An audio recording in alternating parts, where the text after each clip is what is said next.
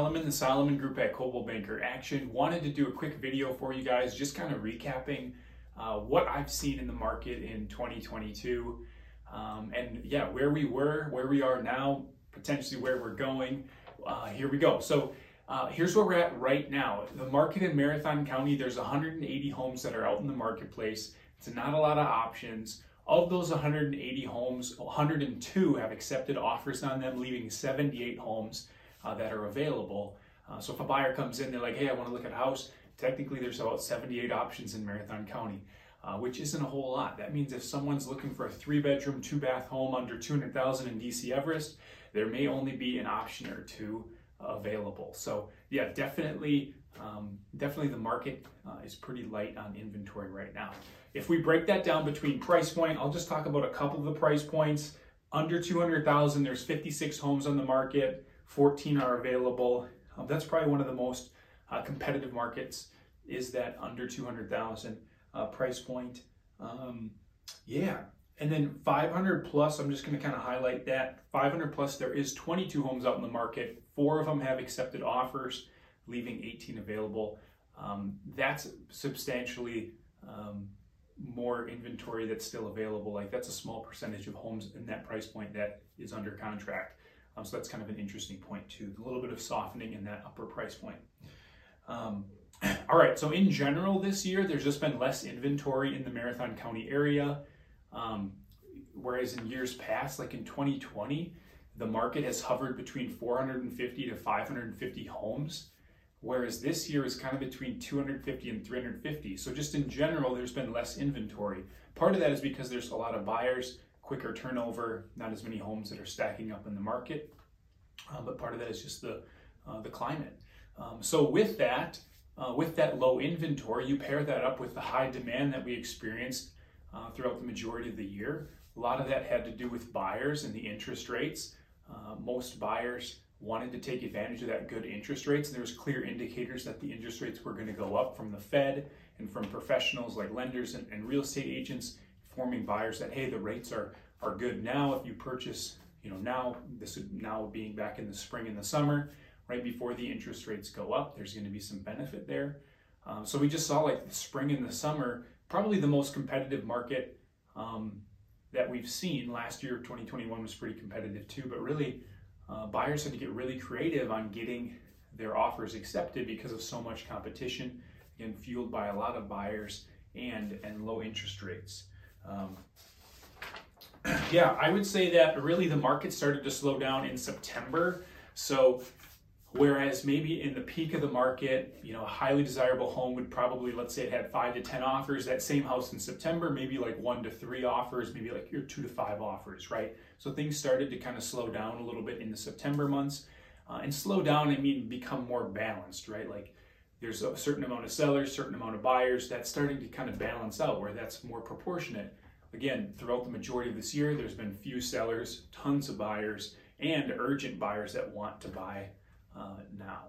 So throughout the last couple months, it's kind of slowed down a little bit. Um, there's not as many homes on the market. You know, some of the buyers have been finding homes, and there's not as many new buyers coming into the market. Again, part of that being, you know, the interest rates aren't as advantageous. Um, yeah, I would say that throughout the year, um, in the beginning of the year, it seemed like the magic ticket for buyers was offering ten to thirty thousand over asking price waiving an inspection and offering some kind of appraisal gap coverage. That's kind of what it took to get your offer accepted in the spring of the year and into the summer. But right now, that's kind of changed. Maybe only an offer at asking price uh, with an inspection is that may be good enough to get uh, to get into a house, which is you know for buyers is great. On some of the more competitive homes, uh, you still may have to offer over the asking price, but maybe you could keep that home inspection and just offer 10 to 15 over if there's a couple offers in and still lock down the home. So the amount of things that buyers have needed to do to get into a house has gone like they don't have to write as gutsy or as crazy of an offer to get it accepted in this market. Um, so yeah, I would say um, you know as far as um, the pricing goes, that's another question that I get asked a lot. Like, hey, what's going on with the pricing? Again, we probably saw pricing peak in the summer um, it hasn't really gone down that much. Obviously, like per house specific, like if a homeowner in the summer put their house on the market and it went 30,000 over asking price, it's probably not duplicatable now for that that same house to sell at that price, right? But like in general, the prices really haven't come down a ton um, right now. Now, granted, buyers don't have to sometimes like you know again house specific. Some of the most desirable homes maybe they don't have to pay as much as what it would have sold for in the summer. But in general, there hasn't been just a huge drop in pricing. Um, and a lot of that is because there's still buyers that are out there and the inventory is still so low. That's probably the biggest thing that's keeping prices stable is that there's just not a lot of options out there. You have a low inventory, you still have some demand, you know, it makes for a decent market. So sellers are still doing fairly well. Are they getting those crazy offers that they did in the summer? No, but they're still able to sell their home for a good price. And I think that's important, you know, for them. And on the buying side, it's becoming a little bit more balanced, not having to offer quite as crazy of prices and terms to get their offer accepted. So you see the market kind of stabilizing uh, right now, which is good. Um, and I would see that's what we're probably going to see more of next year, more of a kind of that stable market where, you know, it's not going to be as competitive for buyers. Maybe sellers aren't going to be as fortunate as they have, maybe slight drops in prices, but more of the kind of that balanced, you know, that balanced market. I don't see a huge drop coming or, you know, or anything like that. Um, so yeah, I'm optimistic for what the market would look like next year for both, you know, for buyers or sellers being a little bit more, you know, balanced. Um, yeah, I think some of the advantages of buying right now versus like in a few months um, previous in our area is that there's just not as much competition. So, you know, back in the summer, there'd be times where a buyer would would be looking at a very desirable home and you know, they would say, I really want this house. And there might be 10 or 12 offers. So even though you really like the house, and let's say you make a really good offer, there's no guarantee you're going to get it. Uh, especially when you know competing against cash offers and maybe some people that you know have some of those financing terms that that uh, that a buyer may not have.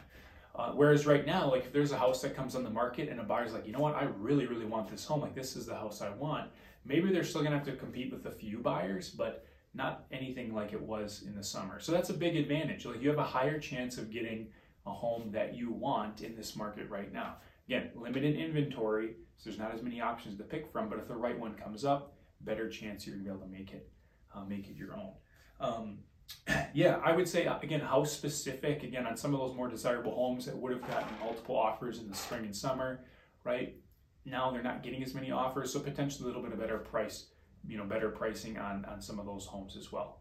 Um, yeah, I think another big part advantage of buying right now is that the the pace is a little bit more enjoyable. Um, not many people want to make a split decision and enjoy like you know going and looking at homes, knowing that there's a couple people in front of you and behind you and touring it with you, and you know that there's multiple offers on a home. You know, it's just really fast paced in the summer it's nice just to slow down a little bit, you know, be able to look at homes, um, not have to make an instantaneous decision, you know. So that's a big benefit as well of, of purchasing a home uh, in this market. So yeah, I just kind of wanted to give you guys a recap. That's kind of what we've seen in the market, you know, in 2022 throughout the year. Where we're at now, again, now more balanced of a market, and I would say that's going to continue into next year. Um, and I'm optimistic that a little similar to how it is you know, kind of now just a little bit more of a balanced market. Thing is still happening. Um, so yeah, hope everyone has a happy holiday season. Thanks for uh, tuning in to this video. We'll talk to you later.